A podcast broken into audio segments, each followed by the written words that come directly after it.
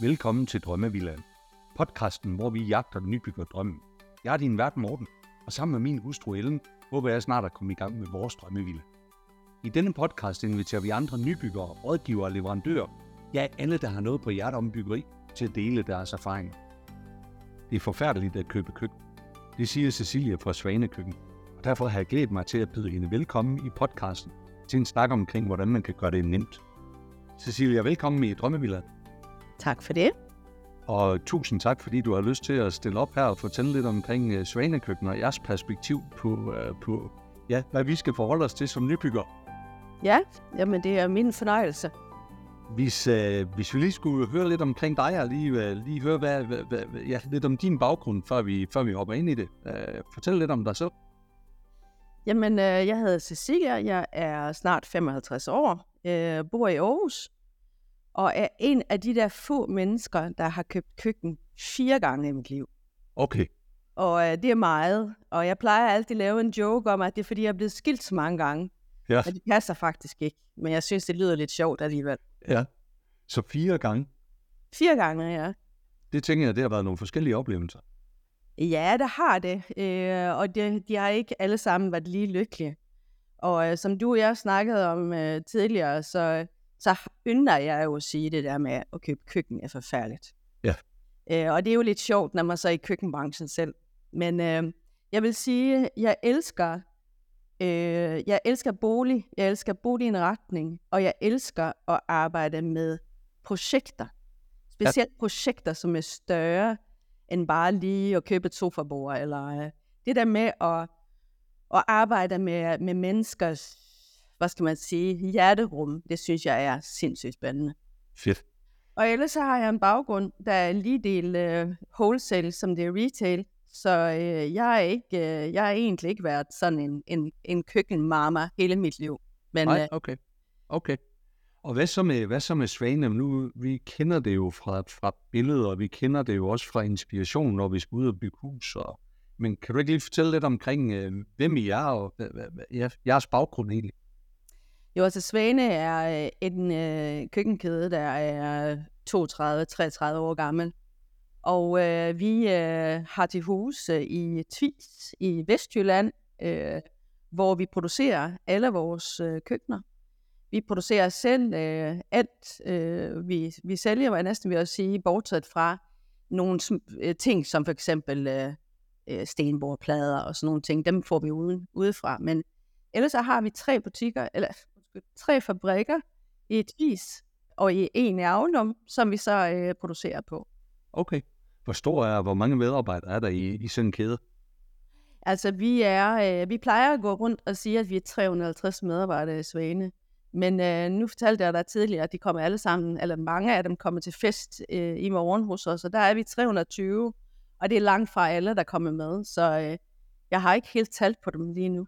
Nej, okay. Okay. Jamen, og hvor lang tid har du så været i Sverige ved, ved, ved Svane? Hvor lang tid har du arbejdet der? Jeg har været i Svane i øh, halvanden år, øh, Ja. og, og, øh, og har også været i en konkurrerende kæde for, for nogle år siden øh, i, en- i, i Invita, øh, og det er, mange, det er en del år siden. Men øh, der havde jeg jo det der med, at hvis jeg skulle tilbage til øh, køkkenbranchen, så skulle jeg til Svane.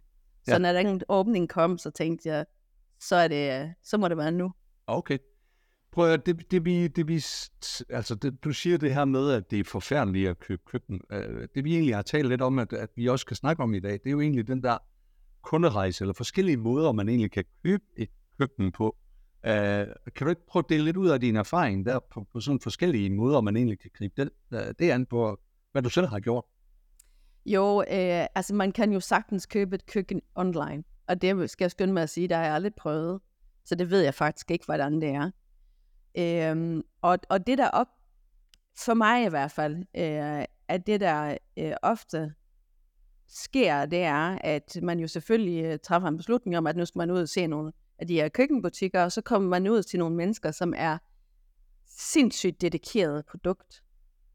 Og øh, nu har jeg godt nok købt køkken fire gange, men langt de fleste mennesker køber jo ikke køkken fire gange. Og det Nej. vil sige, man ved ikke rigtig lige sådan, hvad det findes på markedet. Øh, og når man kommer ud i køkkenbutikken, jamen så bliver man egentlig taget i hånden og slæbt rundt øh, af den her passionerede sælger, som viser alt, som findes. Og man bliver sindssygt forvirret og tænker, gud, det her kan jeg ikke tage stilling til. Øh, og man, man vil gerne sådan gå lidt øh, og kigge selv, men man, man har svært ved at orientere sig, og øh, så kom man, øh, bliver man bedt om at aflevere en tegning, og det gør man, og så bliver der tegnet noget, og så siger man, Nå, men jeg kan godt lide den der hvide en, og så er det det, man får tegnet. Og ja. whoopsie, whoopsie, så sidder du egentlig til et møde, måske med øh, flere øh, udbydere, og egentlig snakker om det samme køkken, bare til forskellige pris. Ja. Øh, fordi udefra, så kan det være enormt svært at se, hvad forskellen reelt set er. Ja, okay. Så, så jeg synes, at hvad man skal sige, fasen, valgfasen kan være forvirrende. Ikke der, det bliver forfærdeligt, men det ja. kan være forvirrende i hvert fald. Ja. Øhm, når du så endelig har købt dit køkken, jamen så er det jo der, hvor alle udfordringerne starter. Fordi at køkken er jo, øhm, det er jo faktisk som at bygge et lille hus. Ja. Og øh, der er ikke alle vægge, der er lige. Og selvfølgelig er, er der nogen, der kommer ud og tager nogle mål, og øh, så kommer der noget leverance, som bliver sat ind, og så var der noget, der manglede, og så videre, og så videre, og så videre, og så videre, indtil ja. køkkenet står færdigt. Ja. Okay. Det, det er bare en lang proces. Det er en lang proces. Ja. Så hvad er det, hvad er det så, altså den alternative ting? Fordi det tænker jeg, det har I jo et bud på, hvordan man så skal, hvordan man kan få en bedre oplevelse i det, ikke? Ja, altså vi startede faktisk for lige nøjagtigt for et år siden, øh, og begynde at snakke om, hvordan kan vi egentlig hvordan kan vi egentlig lave en kunderejse, sådan at man som kunde føler, øh, at man får den guidance og den sparring, som man har brug for, men at man måske også bliver styret en smule i forhold til alle de her valg og, og alle de her processer, man skal igennem. Ja. Og øh, derfor så øh, lavede vi en øh, helt ny kunderejse, i hvert fald for, for Svanes vedkommende, hvor vi ligesom sagde, okay, hvor, hvor kan vi starte bedst? Jamen egentlig så skulle vi jo starte hjemme hos kunden. Ja, ja. I kundens bolig, fordi det er jo der køkkenet skal bo.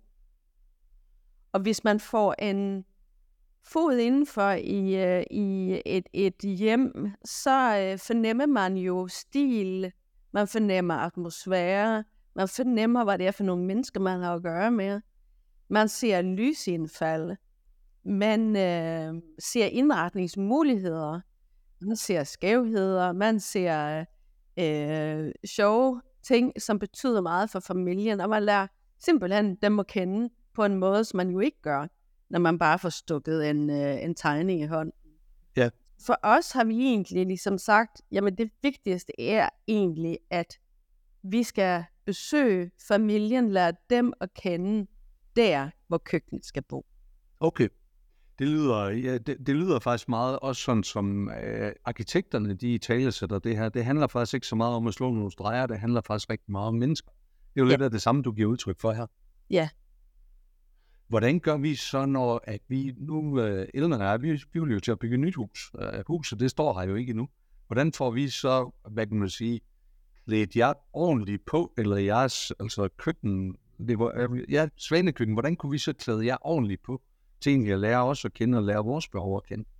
Jo, men jeg vil jo anbefale, selvom jeres køkken jo ikke, eller jeres hus jo ikke er, er står færdigt endnu, så vil jeg jo anbefale, at man tager et møde med jer hjemme hos jer. For okay. jeres hjem i dag siger jo også noget om jer. Ja.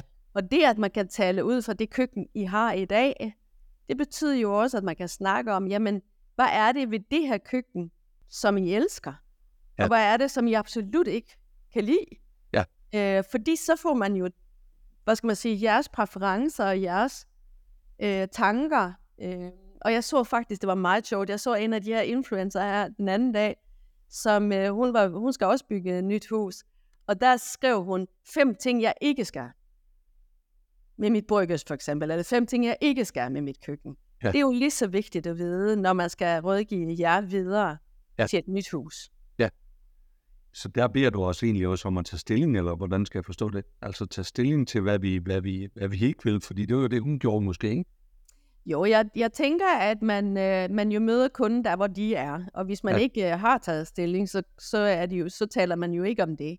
Men jeg tænker, at øh, jeg vil i hvert fald spørge jer, øh, hvis jeg nu mødte øh, jer i jeres køkken, så vil jeg jo spørge, men hvad er det, det egentlig, der fungerer her? Og hvad, hvad er det, I elsker ved jeres køkken i dag? Øh, og hvad vil I beholde, og hvad vil I absolut ikke beholde? Ja. Ja, fordi vi går jo alle sammen og bander over et eller andet til daglig, som vi synes kunne være anderledes. Men, men øh, og, og det kan man lige så godt øh, dele. Ja. Men det handler jo lige så meget om, øh, hvad er jeres interesser? Øh, det kan jo godt være, at den ene sylter og, øh, og bager, og den anden samler på vin. Jamen sådan noget skal man jo vide, inden ja. man begynder at tegne på noget. Faktisk så var, så var vi over i Gaggenhaus, øh, nu er det så, hvor var den lige kom over i, men over i deres showroom over i København her i vores sommerferie. Og det var jo faktisk også nogle af de, sådan lidt af de samme samtaler, kan man sige. Det var så i deres showroom, og det var faktisk en super god oplevelse på, hvordan er det egentlig, vi står der, hvad, hvordan er det, vi bruger de ting. Og det, det, det, det lyder også som om, at det er nogle af de samme, hvad kan man sige, uh, samtaler, som vi egentlig godt kunne tænke os, øh, eller tænke os, ikke? Jo, så tror jeg også, at, at fremtidens køkkenbutik, hvis jeg må sådan uh, trække den ind i det, uh, det er jo også et sted, hvor du kan komme ned og, og prøve. Uh, nu har jeg for eksempel en kæreste, der, der er venstrehånden. Ja. Altså han irriterer sig altid over, at alting vender forkert i vores køkken. Og nu er det tilfældigvis ham, der laver mad. Ja. Så hvis vi havde vidst det, så havde vi jo nok vendt køkkenet om. Ja. Uh, så der er, jo, der er jo hele tiden ting, som du vil opdage, når du, når du står og bruger det. Og, Ja. og når du ser det ude i butikken, så tænker du, Nå, men det ser da meget fint ud. Øh, Ja. det, det, det, bliver, det bliver nok godt. Ja, lige præcis. Ja. Lige præcis. Men Cecilie, nu, nu snakker vi jo sådan ret meget om det indledende møde, sådan, øh, og, og, det- og det, der sker der. Hvad, hvad, hvad sker der egentlig så bagefter? Og, hvor- altså, hvad er det for en oplevelse, man kan få ved at handle med Svane der?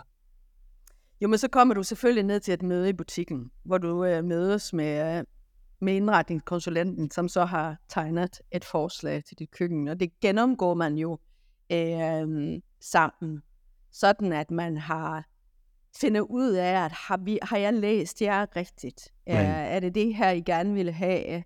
Man kvitterer lidt for de der funktionsting, man har talt om. Øh, og så gennemgår man jo den løsning minutiøst. Og der er det jo rigelig mulighed for at sige, jamen jeg kunne egentlig godt tænke mig, at vi vente på den der, eller kunne man ikke prøve, og så videre. Øh, så, så det er jo sådan et, øh, det er sådan et, øh, et møde, hvor man leger lidt. Ja. Og når jeg så kigger tilbage på mine af de her fire køkkenkøb, så kan jeg bare huske, at de der præsentationsmøder, de var kaotiske. Der lå tegninger over det hele, og der var en skærm med nogle, øh, nogle, nogle øh, illustrationer, der fløj rundt, og så skulle jeg lige ned øh, i butikken og kigge på nogle skuffeindsatser, og så skulle jeg over og se nogle greb, og, Ja. og jeg tænkte bare, det, det, det er simpelthen for meget, fordi det er så mange ting, du skal tage stilling til. Så vi vælger egentlig at sige, jamen det her møde, det handler om de overordnede linjer i køkkenet. Ja. Det er, hvordan skal det se ud? Hvad skal det indeholde? Øhm, er, er øh, der taget højde for alle de ting, som, som øh, kunden har øh, sat på ønskelisten eller på not-to-listen? Og så er alle de der ting, som man jo skal tage stilling til på et tidspunkt, dem skal vi nok komme til. Okay. Men det behøver også ikke ske på én gang. Mm. Så der, der tror jeg, at forskellen er kæmpestor. Ja. Øhm, vi tager os tid til vores kunder øh, og, og, øh, og guider dem igennem. Og øh, nu er jeg også, øh, hvis jeg må prale en smule, øh, Svane jo det her brain, som har absolut det største sortiment. Ja. Så for at sikre, at man ikke bliver skrup forvirret, men alligevel får valgt de bedste ting, så tager vi den tid ved kunden, som kunden skal bruge. Hvor lang tid tager det egentlig at, at, at købe køkken? Vil der være, nogen køber et køkken på en uge? Ja. Øh, og nogen tager tre måneder om det. Hvor mange møder har man typisk nede i butikken? Hvor mange, hvor mange øh, man kan sige? der er faktisk ikke nogen typisk. Øh, der er nogle kunder, som øh, man har et møde med, og som siger, jamen nu har vi fastsat, øh, hvad skal man sige, øh, rotokøkkenet. Ja. Og så øh, sætter vi en, en, en, en, en sum af til resten, så skriver vi under, og så kommer vi ned en dag og vælger skuffeindsatser. Ja, okay. Så er der nogen, der, der gerne vil have et ekstra alternativ, for eksempel øh, en, en ny tegning, noget man gerne vil rette og ændre.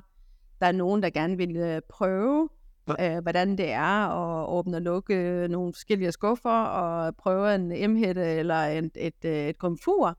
Ja. Så gør man jo det. Så det er simpelthen så individuelt. Okay. Jeg tænker, at det er ligesom, når man går ud og shopper. Der, er- der er nogle mennesker, som ikke gider prøve. Man køber Ja. bare.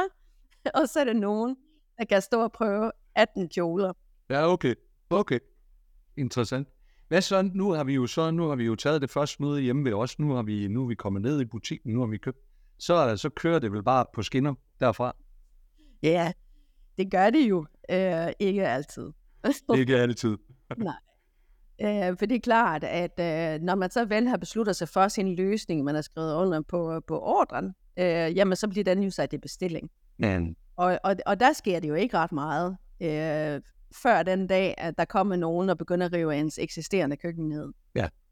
Øhm, og, øh, og det er jo et byggeprojekt. Så opdager man øh, nogle ting, øh, som ikke var helt optimale, og som man ikke havde taget højde for.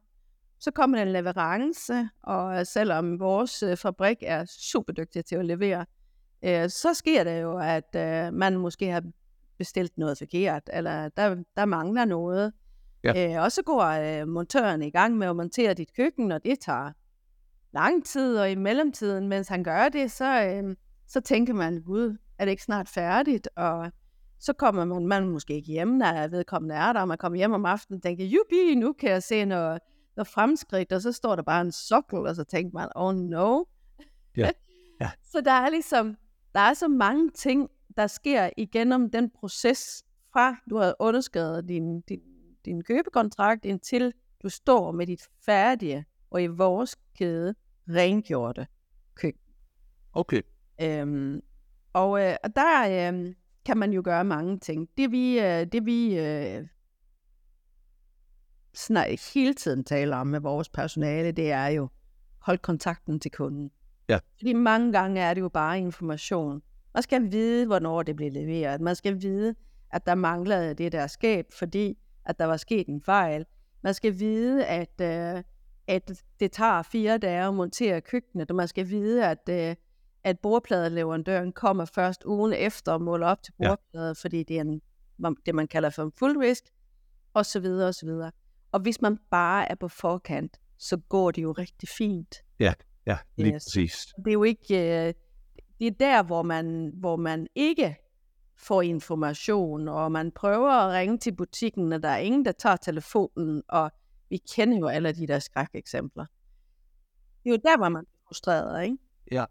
Kan du sige noget om, hvad for nogle, hvor det er, det typisk går galt? Og herunder også, eller derefter også sådan, hvad kunne vi gøre som nybygger for at forhindre, at det går galt? Altså, det- den er jo sådan tosidet. Det er jo ikke altid, selvom man som forbruger altid vil så skyde det i skoen på leverandøren. Hvor er det, det går galt, og, og hvad bør vi gøre for at undgå det? Altså, jeg, jeg tænker ikke, at det er noget, der går galt. Øh, som, man løser jo det hen ad vejen. Ja. Men det, der selvfølgelig er rigtig vigtigt, det er at sætte sig ind i alle øh, informationer, man får. Og specielt når man er nybygger, hvor man måske har en, et hus, der ikke rigtig har de øh, færdige adgangsforhold. Øh, man har måske lige lagt et flot nye øh, sillebenparket, Ja. og man ikke har fået dækket af. Altså, der er sådan, der er sådan nogle praktiske ting, som man er nødt til at sætte sig ind i. Og selvfølgelig får man informationen fra os, men det er jo ikke altid, du får information, når du skal bruge den. Nej. Så det er noget med at hele tiden tænke lidt frem af, at nu kommer mit køkken her i næste uge. Hvad var det, jeg skulle have gjort færdigt, før det kom? Øh, og hvis man bare gør det, øh, og dialogen øh, og, og informationen fungerer jo, information flowet rigtigt, jamen så, så, så er det jo en, en proces, som selvfølgelig ikke ender galt. Ja, lige præcis. Prøv en af de ting, som vi også har talt om, vi skulle tale om her i podcasten, det var det her med at prøve lige at kigge lidt, i, lidt ind i fremtiden, eller sådan se nogle af de der tendenser, de der trends, som der er inden for, inden for køkken. Så kan du ikke prøve at dele lidt fra jeres perspektiv af, hvad det er, I ser der? Jo, øh, jeg gjorde faktisk det, inden jeg skulle tale med dig i dag, at jeg ringede til øh, vores arkitekt, Rolf Birk, øh, som jo er en sindssygt dygtig øh, indretningsarkitekt. Han er, Fedt. eller arkitekt er han jo. Øhm, og der snakkede vi lidt om det her øh, rum, vi kalder køkken, og Rolf han siger, det er jo egentlig lidt sjovt at tænke over, at i de sidste mange, mange år, der er vores køkkener egentlig bare blevet større og større.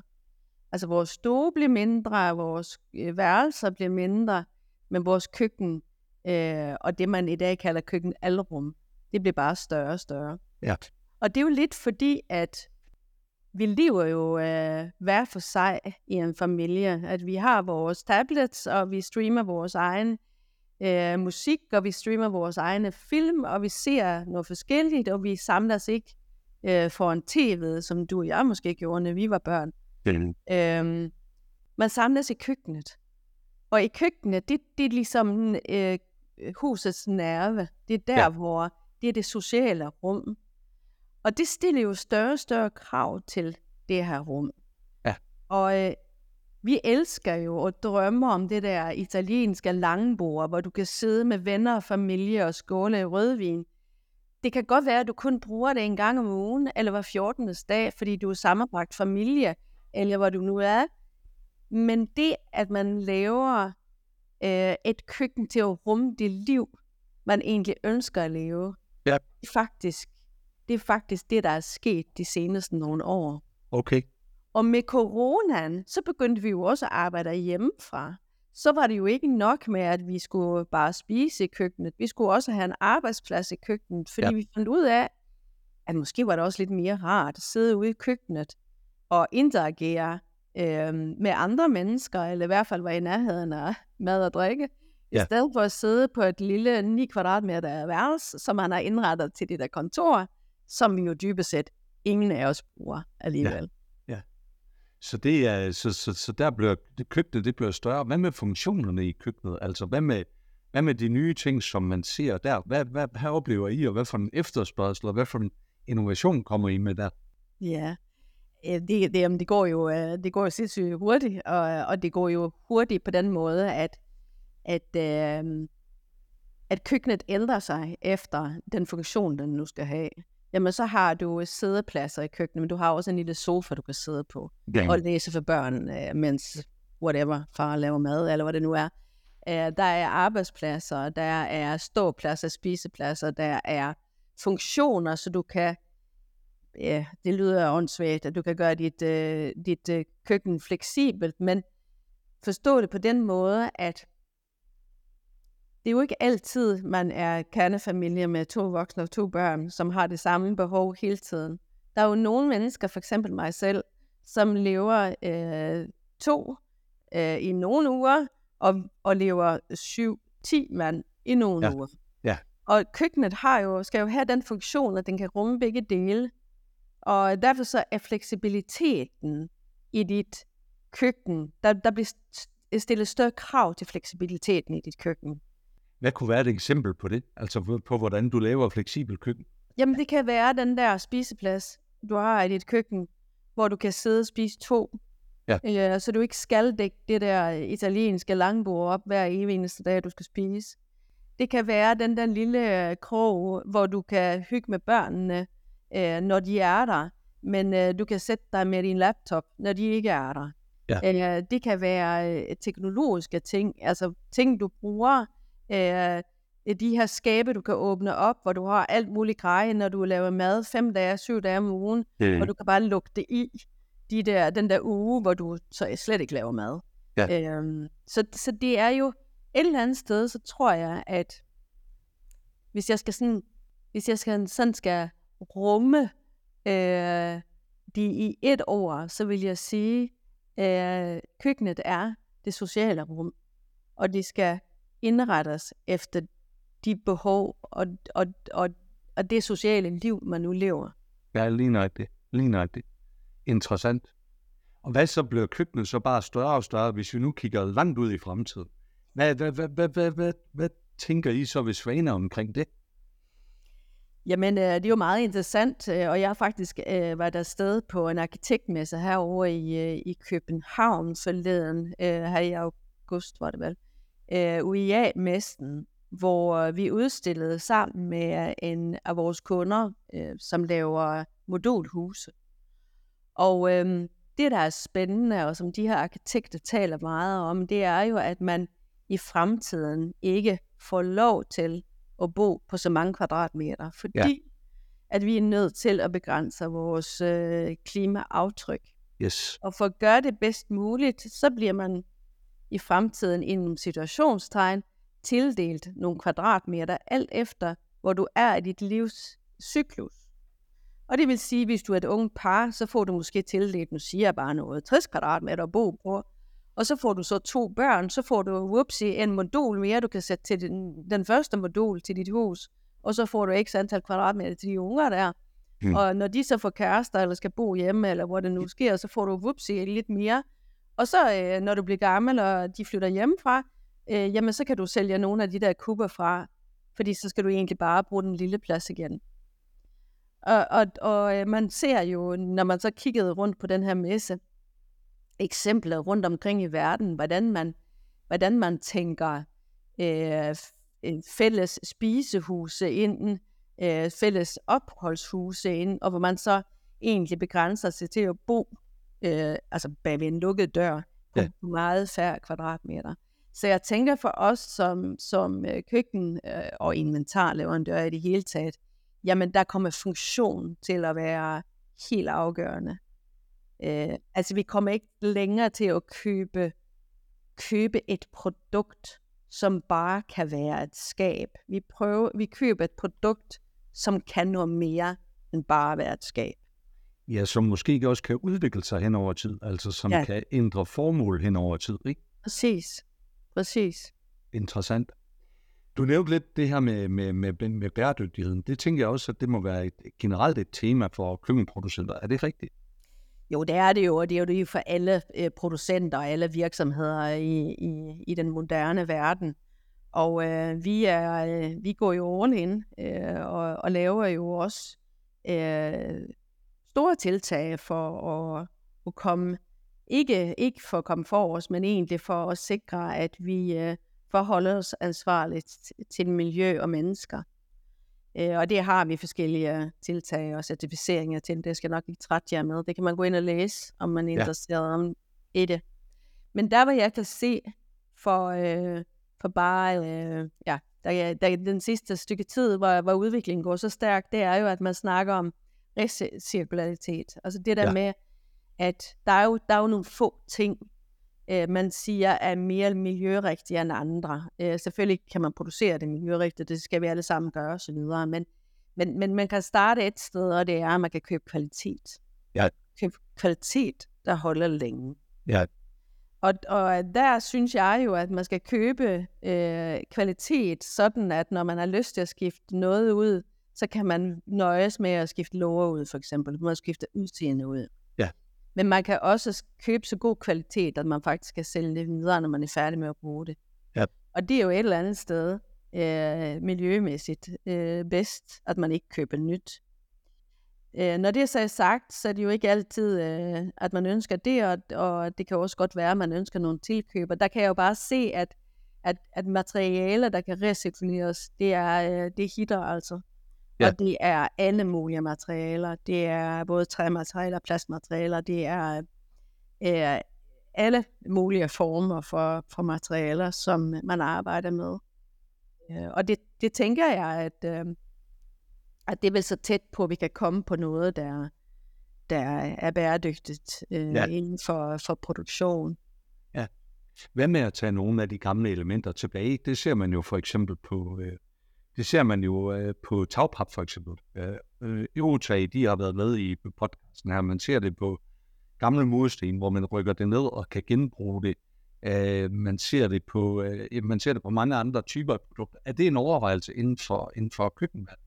Ja, det kan det sagtens være. Øh, og, og det, der er interessant ved det, er jo, at, at hvis man laver nogle materialer, der egner sig til genbrug, så er det jo super meget nemmere, kan man sige, at tage det tilbage. Problemet har jo bare været, at der har været, øh, at, at, at de materialer, der er brugt, brugt i fortiden, er svære at skille af. Øh, så øh, nu har vi for eksempel nogle køkkener, der er øh, ren spåndplade. Jamen, den kommer jo til at være spåndplade hele dens liv. Altså, den, yes. den bliver jo aldrig, aldrig noget andet. Og det er ligegyldigt, om du afleverer den hos os, eller smider den på lossepladsen, så bliver den igen til spåndplade. Så, så på den måde, så, øh, så tænker jeg da absolut, at, øh, at hele den økonomi og hele den forretningsmodel, den kommer til at, øh, at vinde mere og mere indpas. Absolut. Ja. ja. Jamen, der er jo slet ingen tvivl om det. Jeg er faktisk i tvivl om, hvor meget, hvor store krav der var på det på, på, på køkkenproducenterne. Men generelt så er det jo klart, at i selve grundhuset, at det har været et, et, et stort tema igennem den her podcast, både i snakken med vores arkitekter og producenter.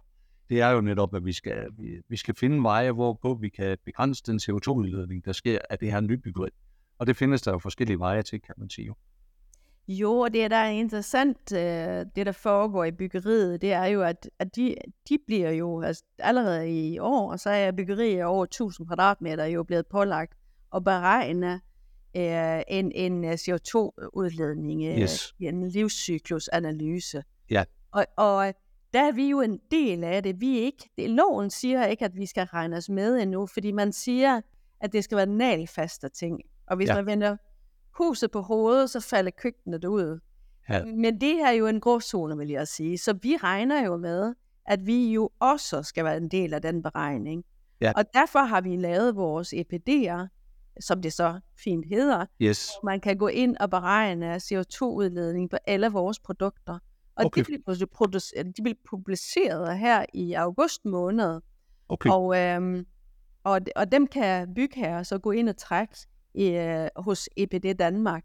Ja. ja. De er dokumenteret helt ned i bits and byte. Og det ja. er jo den der gennemsigtighed, og vi kan lige så godt være på forkant. Ja, præcis. Og det kommer jo også, for lige nu så, så er det jo rigtigt, at, at kravet er der jo på over 1000 kvadratmeter, men så vidt jeg forstår, så bliver det også under 1000 kvadratmeter ja. i 2025. 25, ja. ja. Så det vil sige, at hvis man bygger nyt hus der, jamen, så vil der være krav om, at man skal kunne dokumentere sin, det man kalder LCA'en, ikke? Præcis. og den, uh, ja, den CO2-udledning, som der sker i det. Ja. Så der kommer skærpede krav til det, ja. uh, og det kan vi jo lige så godt begynde at forholde os til. Også, også fedt at møde nogle producenter, der er på forkanten med det, men det bliver I selvfølgelig også nødt til at være jo. Jo, præcis. Og, og man skal jo så som nybygger i hvert fald tænke, at det er, det er ejerens ansvar at beregne disse ting. Så man skal jo også finde nogle, øh, nogle øh, gode samarbejdspartnere, som kan hjælpe en til det. Ikke? Det er klart. Det er klart. Cecilia, hvis du skulle give et godt råd her på øh, afkanten af den her samtale her til os som nybyggere her, øh, hvad skulle det være? Øh, jeg vil øh, give det råd, at jeg vil vælge en partner, som jeg har øh, tillid til, og som øh, vil øh, udfordre mig i mit valg. Fordi hvis jeg ser tilbage, så øh, som jeg sagde, jeg har fået de der køkkener, jeg selv havde i hovedet, og de har ikke alt sammen været lige smart. Nej. Øhm, så hvis jeg havde lyttet, eller fundet nogen, der var dygtigere, så, øh, så tror jeg, jeg havde endt ud med nogle andre løsninger, som jeg egentlig var blevet mere glad for. Ja. Så jeg tænker, at man skal vælge en professionel partner, som vil øh, være med en hele vejen, øh, igennem alle de er både spændende, men nogle gange også lidt udfordrende steps. Ja. Og så øh, vil jeg øh, tænke på, øh, på øh, at gøre, at indrette mig så fleksibelt som muligt. Ja. Jamen, jeg synes, det er nogle gode råd, og det, det her, det handler jo også om at, at, at, at have tillid til dem, som man så vælger som sin partner, og, og dermed også være åben for, at, at når man bygger eller skal, skal sætte køkken første gang, eller anden gang, eller tredje gang måske, jamen så er der trods alt flere års erfaring ude, i, ude ved dig, eller ude ved dine gode folk rundt omkring mm. i butikkerne, ikke? Mm. Jo, og så, og så synes jeg, altså noget som jeg, jeg bliver simpelthen så glad her den anden dag. Jeg var inde i en af vores butikker, og så siger uh, butikschefen, at, at øhm, øh, en af, vi har sådan nogle værter og værdinder, som modtager kunden og sådan noget, øh, de havde matchet den her kunde op med en salgskonsulent, som, som man kunne fornemme, jamen de havde måske ikke den bedste kemi. Ja. Og der har de selv sagt fra og sagt, altså ikke kunden, men, men salgskonsulenten har sagt, skal jeg ikke lige finde en kollega? Ja. Og det kan man jo også som kunde gøre. Altså man skal ikke, man skal ikke bare øh, tænke, at øh, Nå, men det var så øh, det var så det, jeg fik, øh, fordi det findes så mange dygtige mennesker i vores ja. organisation, øh, og, og sikkert også hos vores kollegaer, at man skal også være selektiv, fordi det er faktisk et rigtig, rigtig stort køb. Ja. Og det skal føles godt. Lige præcis. Lige præcis. Prøv at høre, jeg synes, det er nogle, øh, jeg synes, det er nogle gode pointer, du kommer med her. Hvis man skal følge jer, øh, hvis man skal læse mere omkring Svane, hvor, øh, hvor gør man det hen? Det gør man på svan- svane.com. Svane.com. Ja. Jeg har været derinde, og jeg har snydt lidt før, og jeg kan også se, at man kan læse omkring det her, hvad kan man sige, uh, redo-koncept omkring uh, udskiftning af, af, af, hvad kan man sige, uh, jeg lover. Men jeg er også sikker på, at der er nogle steder på sociale medier, hvor, hvor bør man følge det derhen der. Det er bare at gå på Facebook, Instagram, skrive Svane kø- køkkenet, så kommer, det, så kommer vi frem. Og så øh, har vores øh, dygtige partner faktisk også mange gange lokale sider, så hvis man nu bor i X by, så kan man sagtens gå ind og skrive Svanekøkkenet øh, Aalborg for eksempel. Okay. Så, øh, så får man øh, deres side. Det kan jo nogle gange være meget rart at se, hvad er de for nogle mennesker, og hvad har de lavet af spændende løsning. Så, Ja. ja. så det kan man vælge, hvis man har lyst. Ved du hvad, vi linker op til jeres hjemmeside, op til jeres, øh, de her øh, faste, øh, hvad hedder det, sociale medier. Og så vil jeg egentlig bare sige tusind tak for dit bidrag af det. Selv sagt, Morten, det var rigtig hyggeligt at være med, og tak for, at jeg blev spurgt. Jamen selvfølgelig, og så må I have en fuldstændig fantastisk fest i morgen, og så give den gas. Tak skal du have, det kan jeg love dig for, at vi gør. Tak fordi du lyttede med på denne episode af Drømmevillaen. Følg os på Instagram, hvor vi poster billeder og videoer fra vores gæster og fra vores samtaler. Har du noget, som du vil dele, så ræk endelig ud til os. Det gælder både, hvis du er nybygger, rådgiver eller leverandør. Så kan vi alle blive klogere og forhåbentlig få vores drømme til at blive til virkelighed.